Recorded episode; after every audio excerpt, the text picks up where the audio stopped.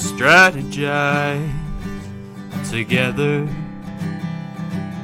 Let's hear it from an expert. Join the conversation, it's informative and free. You and me, let's talk some strategy.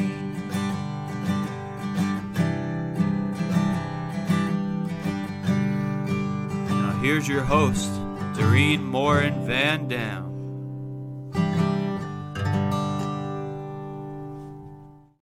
Hello, everybody. I am Doreen Morin Van Dam, and I'm your host. Today, I have a special guest all the way from Suriname joining me, and we'll be talking about systemizing things, automation, and maybe even AI. So stay tuned for that. But before I introduce you to this guest, I want to welcome everybody who's here live for the Strategy Talks show, as well as those who listen to Strategy Talks as a wonderful podcast. So, without much further ado, I uh, want to welcome our uh, sponsor, Social Insider. A quick shout out to them. They are the intuitive dashboard for social media analytics, reporting, and competitors analysis for brands and agencies. If you need data, you need Social Insider. So here is Diego Amaarali. Did I say that right, Diego? I forgot to ask you how to say your last name. No, that's perfect. That's perfect. That's perfectly fine. Hi, oh, Doreen. Hey, how are you today? I'm doing great. It's been, uh, I guess, a good morning, but uh, it's kind of weird being on the other side, being a podcast host myself. So yeah, a, that nagging feeling to do my intro as well as you started the show. I love that. I love that. So we're going to talk about system building, automation, and AI. But before we do, I want to let people know who you are. So, Diego is a driven, free spirited individual who has a great affinity and passion for technology and design. As a creative explorer with over 10 years of experience in design, highly engaging photography, and visual storytelling, he's extremely passionate about capturing the human element. In 2020, audio caught his attention and he birthed the Convos podcast, a personal media project covering entrepreneurship creativity, personal finance, and self development. I've been on that podcast.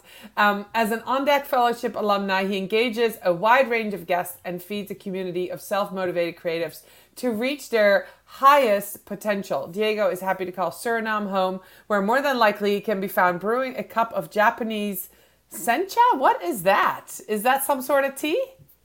Yeah, so I got a, a gift when I left my study as New Zealand from my Asian friends, and I was fascinated by the diverse types of teas there were, and yeah, I, I just loved it. It's, it's just an experience. You, you got to try it.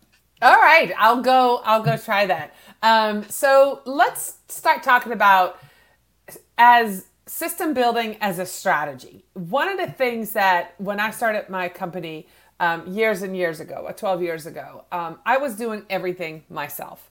Um, and when I hired, when I was ready to outsource my first project, um, the person I outsourced to asked me for SOPs.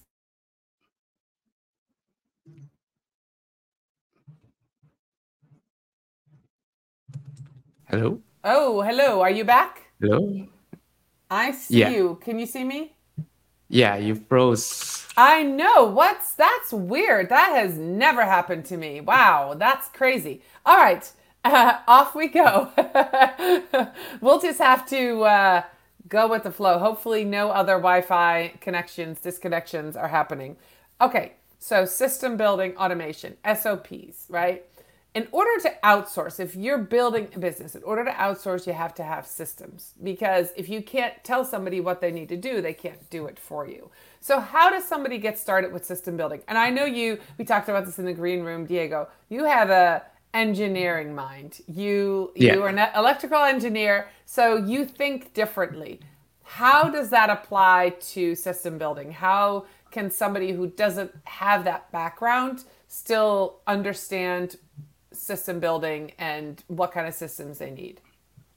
So, system building, how I perceive it, is basically understanding processes, understanding the fundamental fundamental ways things work, and eventually it should be something that's replicable. So you want to build systems for things that you repeat a lot, for things that you want someone else to do, for things that you want to outsource to somebody. If you have a process, it, it doesn't even have to be a whole complicated uh, system with in, in the mechanical or engineering sense. It can just be a process that steps that someone needs to follow.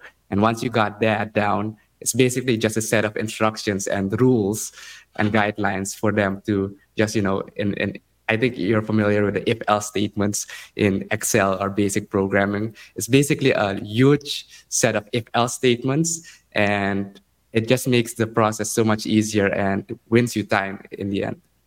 So if we're talking about strategically using systems in a business, um, what are some of the systems that we could automate that we might not have thought about? So if we're thinking about business, especially if you're starting out on your own, you do everything yourself, right? From the the sale, you're the salesperson, you're the marketeer, you're the finance administrator, you're the content creator. Depending on what you do, you do everything else. And I would say if you're thinking about automation, instead of you know outsourcing it or expanding the team, what are processes that you do a lot that you can see it like the frequently asked questions that people ask you. What are the things that you have to do every time during a sales uh, process? You have to send an invoice, right? Can you automate that process that maybe it's a recurring client that just needs to pay monthly? Automate that in a system and that it gets sent automatically through the email with automatic reminders. So you don't need to sit behind them every time because the process is already in place. Like you have the design template ready. And even in content creation, if you're doing the podcast, for example, you need show notes. Maybe you have a onboarding process uh, that the guest fills in. I, I know in our process you had a form that I needed to fill in. You can take that a step further. That it goes into maybe extracts uh, if they uploaded a bio, extracts that, make it a shorter form version with AI, because we're talking about automation and AI in sure. this process. And you can make that easier. Maybe in our process could now be done in 10 minutes if you have the system in place. So it just wins you a lot of time and resources that you could spend on the more creative pursuits that aren't that replicable. Okay, so let's let's dive into that. I love that. So podcasting, for example, yes, I asked you to be my guest and I send you a Google form. You're saying that once you fill out the Google form, you can then use AI to take those fields and put the answers where they need to go. I now literally go in manually and grab the bio. I grab, manually grab the headshot. I I get all the information that I need from you because the Google form that's automation. You're saying to then take it one step further and use AI to then maybe have your bio put in my script, right? I have to, yeah. I, and that's autom. That's not. That's kind of systematized. It's not necessarily automated, but I have an example script that every week I just make a copy and then I put your name on it. So your script said Diego script and your bio goes in there and the questions that I have for you go in there. So you say that could that's something that could be automated and used. Yeah, so you already automated one part of the process because you're slowly building a database, right? And you have certain steps. You have your uh, your standard outline ready. Of course, you adjust that based on the conversation, based on the topic.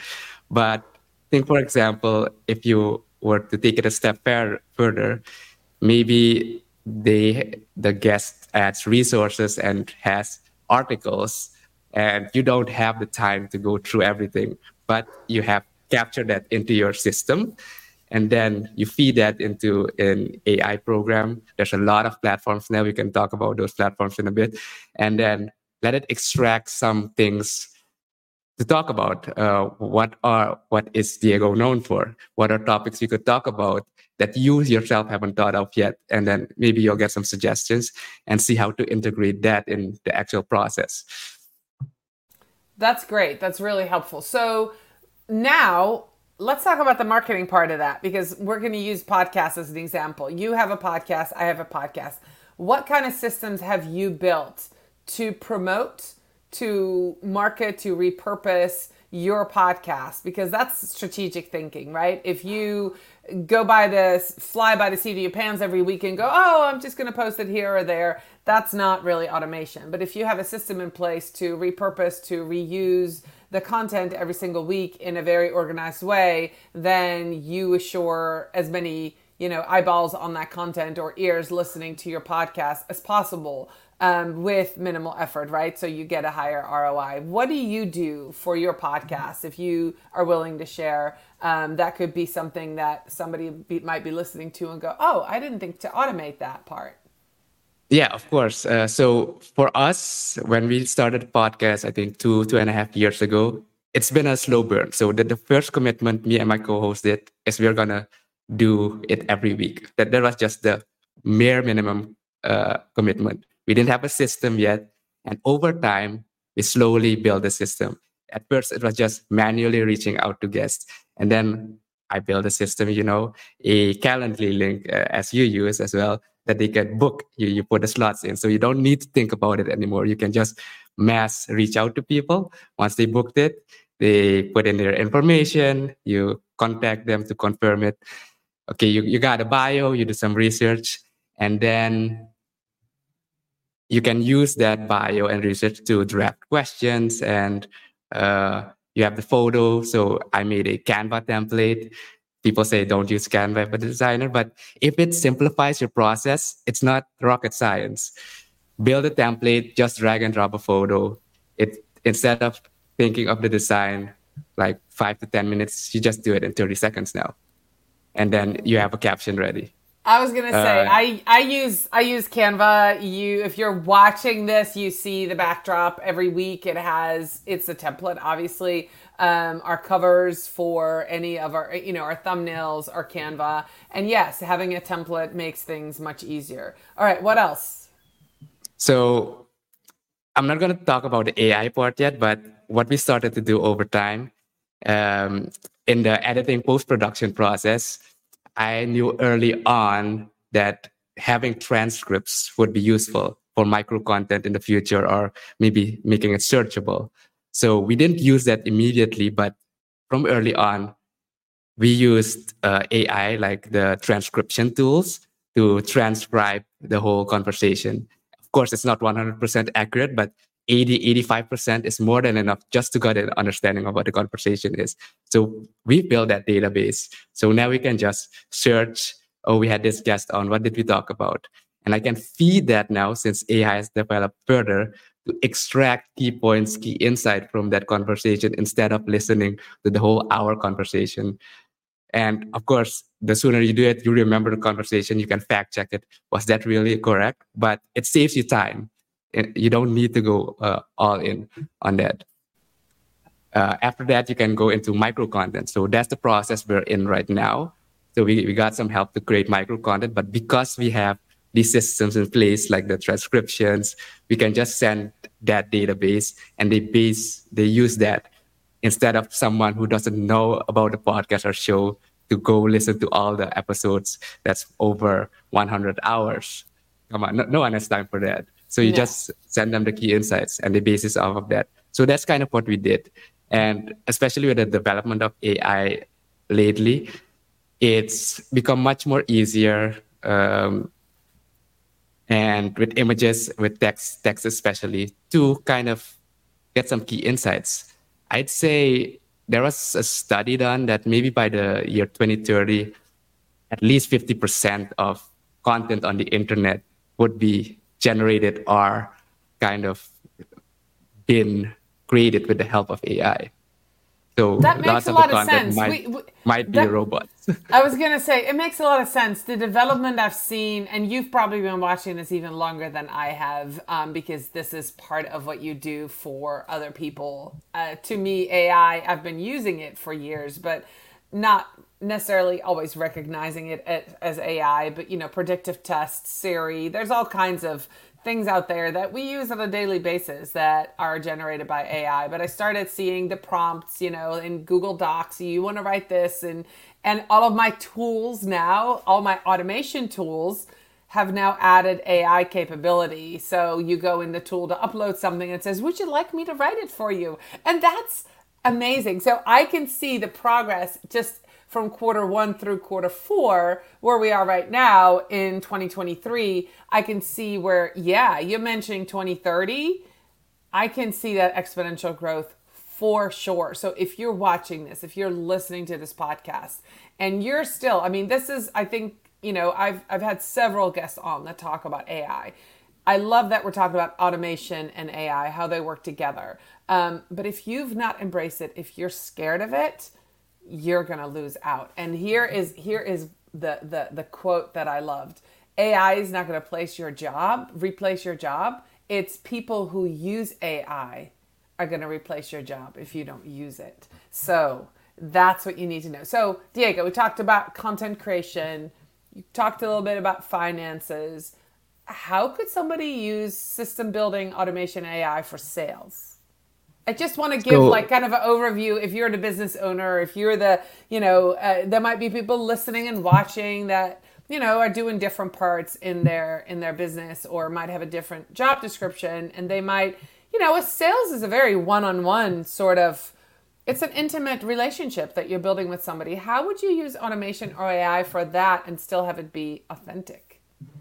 Yeah, so I think that authentic part is the important part, right? Because people don't want to be approached by robots. I myself, when I'm on LinkedIn, I see these ads and these DMs. I, I don't even bother opening them.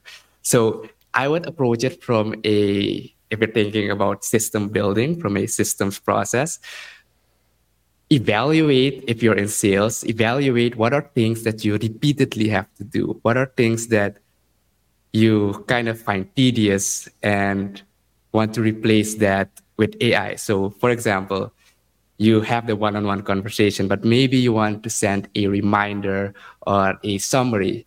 We have an online meeting about a project, and there's an AI tool that can record, listen into the project, and make notes for you.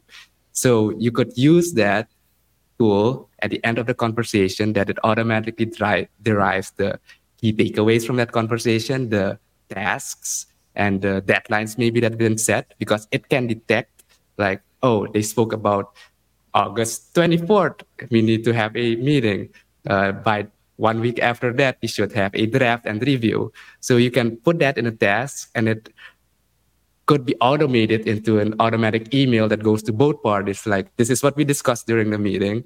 You still had the personal one-on-one conversation with the person but you automated the process of you know making a summary. So you don't necessarily need a note taker or someone so you can just focus all your energy on the person. So that's one way you could do it. And the other side would be to analyze data. So we, we talked about it from the salesperson perspective when you engage but sometimes you also need to analyze data right? How many clients from this region do i have? How many clients um, take this service, for example. Sure. So you analyze that data and you see like, okay, maybe my service B isn't as requested. So should we tone that down? You could do an A/B test. So all these tools exist to efficiently and in a highly uh, fast way process data. And of course, you still need to be able to interpret that data. Ah. It will make a ah. summary for you, but you still need the core principles of understanding and know what to do with the data. Yeah, it's kind of like so- social media marketing strategy, right? Data can tell you a lot of the information that you need, but the interpretation, you need an analyst or an analytic mind to say, well, if A is B or A plus B happens, then we should do C or we should do D, right? So you you need to be able to interpret that and then apply it to uh, to what you what your goals are. So I love that. So how about research? Can you depend on AI to do research for you? Um, say you're in sales or even when you're in marketing and you want to write an article about something how much do you trust AI or do you have a we're talking about system system in place, Diego, to cover your butt? Like what if because that happened in the US this year where yeah. lawyers went into court and had used uh, Chat GPT to find you know evidence of court cases, and turns out those court cases were completely fabricated by Chat GPT, and they weren't real, and they didn't do their homework. So how can you make sure that the information and the research you get are correct? So as you said, they didn't verify if the sources were actually legit. So I, I would say yes, you can use it to, you know, um, jump as a jumping off point to quickly gather resources, ideas, and directions for your topic or uh, anything that you're doing your research on, and have that as a draft. Of course, you can ask for resources, and I tried it. I asked, you know, give me citations or sources, and sometimes it gives me links, but those links don't exist. So in that case, you'll have to manually check it out, uh, search, and if it's actually because it, it got the information from somewhere, maybe it synthesized it for two, three different sources and made one comment about it. So that's the tricky part.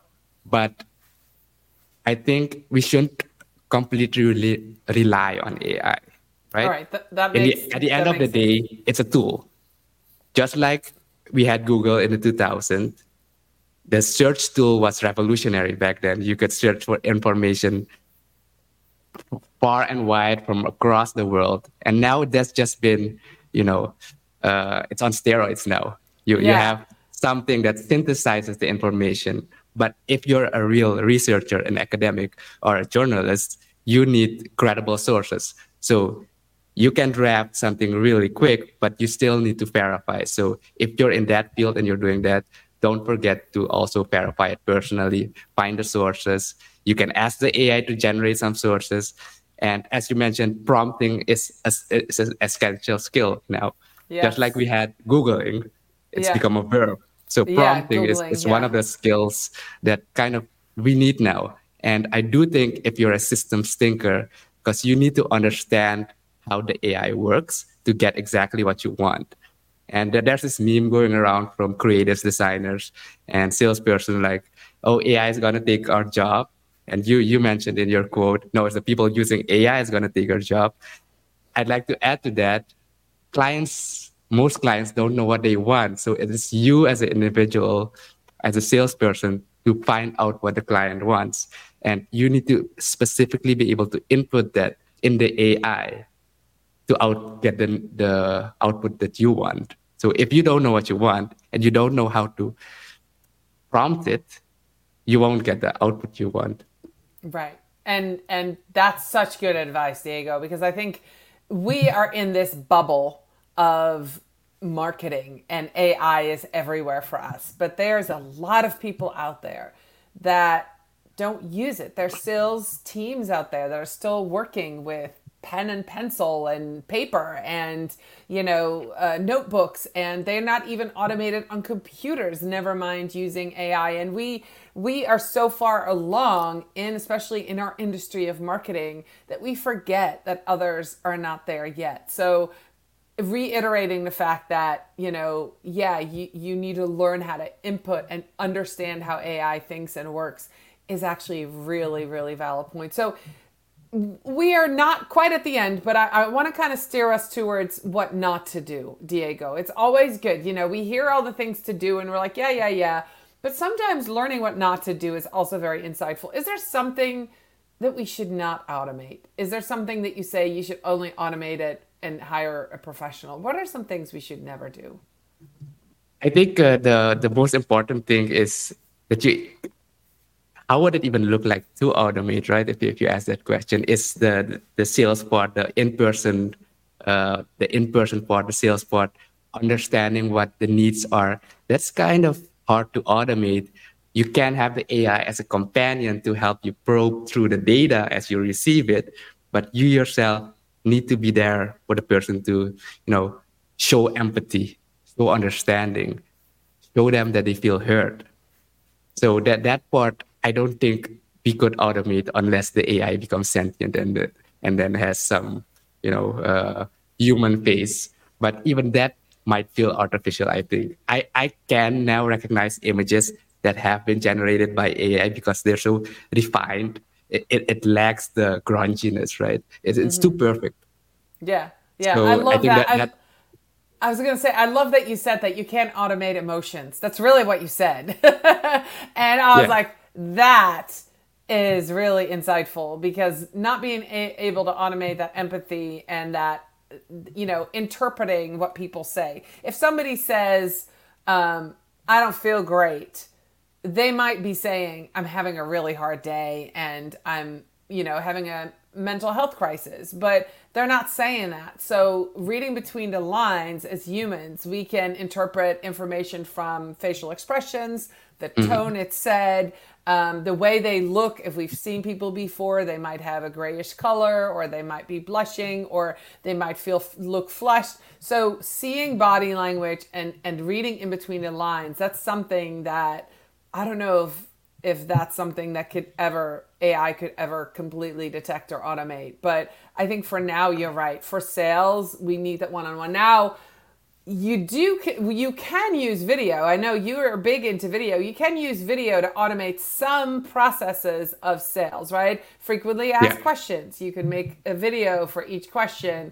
Um, demos. You can give a live demo and answer questions, or you can say, here is our standard demo and then i'll meet with you for 15 minutes for the question portion right? So yeah certain, for the more in-depth part. Yeah so certain things you can automate but then others you really need um, a human there to to answer those questions. So um, what, what i what i do like to add on the, the video part is there are tools now i think descript uh, has it built in to make or convey that emotion or capture the eye contact because one thing with video is you know you need to look straight into the camera so people feel like you're talking to them whereas it's just a mechanical device with some light in front of you. And some people have you know trouble with that. They, they look at a screen they, they take notes. So descript now as a tool for example and i think nvidia the video card manufacturing company has an engine as well where they can like the eye contact with ai make sure that your gaze is always straight into the camera. So you could look away like this, but your gaze is going to be locked into that. And that kind of can help capture it, but I don't think it will beat the in person experience. But for an online platform, it does bring it closer. Have you used that feature? Because I saw I saw somebody on LinkedIn a couple of weeks ago talk about that and use it. It seemed creepy because it didn't seem right as the head was turning and then the eyes are like yeah. it was it was really i think it works that if you don't necessarily move your face very much yeah so, you, so you need to keep it nose. natural yeah yeah it was a little creepy but yeah that's that's very interesting so let's wrap it up let's talk about tools real quick we've got a couple of minutes diego and you are probably using all sorts of tools for both automation and ai what are some of your favorite tools? I heard you say Descript. I use it too for my podcast, so that's wonderful. What does it do, and what other tools can we should we look into? Yeah, so if you're into content creation, I do recommend Descript, uh, not only for audio but video as well, and especially with the the tools built in AI tools, because you can have a crappy recording. Well, the the input, the output is always dependent on the input, but it can salvage it through AI because they have this uh, module that's studio sound that kind of simulates like you are in a professional studio. So maybe you don't have all this foam. They can simulate that and make it more clear. Um, and that also auto transcribes it. So what I do in my process, I have Descript, I get the transcription from that. I built my system in Notion because uh, Notion is a really cool tool for note taking, databases. So all my guests, I have a database there with their photo, links to that. And they implemented AI as well. So I use the transcript to then, on their profile, extract key insights they gave during, during the conversation. Uh, so that's one tool you could use. Um, if you're using different tools like Calendly for scheduling, you could link that up with um, was Zapier or Integrify. Those are mm-hmm. automation platforms that kind of link different tools with each other, so the inputs get feed, fed through the other tool. So I'm I've been busy building an integration with Calendly, so it automatically goes to my Notion calendar and automatically makes the the the database or the the row in that database for the for the next guest. And I think uh, if we're talking about images, uh, Canva has a lot of integration at, as well, but there's tools like Stable Diffusion, um, Midjourney that can generate images for you based on what you really need. Because sometimes you go to stock photo size and you think, uh, I need that, but it's not just right, or uh, you know, it, it doesn't feel original. So you can let your mind go wild. Uh, yeah, that and that's something that you know. I just want to put that out there before we close it up. If you're creating content and you are working on in industries that are a little less common, uh, for example, if you're working for nonprofits that deal with um, abuse or that deal with, um, say, child neglect or um, uh, maybe you're working with a charity that does research for ALS, you know, getting pictures of people with disabilities or, or, or that are more sensitive, those are harder to find in stock photos. So, um, not necessarily want to recreate something that's shocking to people, but getting more diversity out there um, ai can can help with that you know uh, putting in you know uh, i want a, a, female astronaut you know might not be able to find that in canva but then a midjourney would absolutely be able to do that. And so thinking thinking that way is is really helpful. So diego how can people connect with you online? What's the platform you're most active on mention the name of your podcast again, and then I'll make sure in the show notes to also add that in there. But how can people connect with you if they want to know more about you and the tools that you use and systems that you build? So if you want to find me personally, it's at Diego Amaarali, just as it is on the screen. Just Google me and you'll probably find a list of my website and LinkedIn is the top result, I think. So that would be one of the best places to reach out. I'm on Twitter, but that's that has a kind of different audience to it. Uh, and my podcast is the Confoes, confoes.com, C-O-N-F-O-E-S.com. So you can find the podcast and what we're creating on there. We've recently migrated to Substack as well as we're testing a new system. Like, you know, I'm continuously evolving the system. So that's where you can find that as well.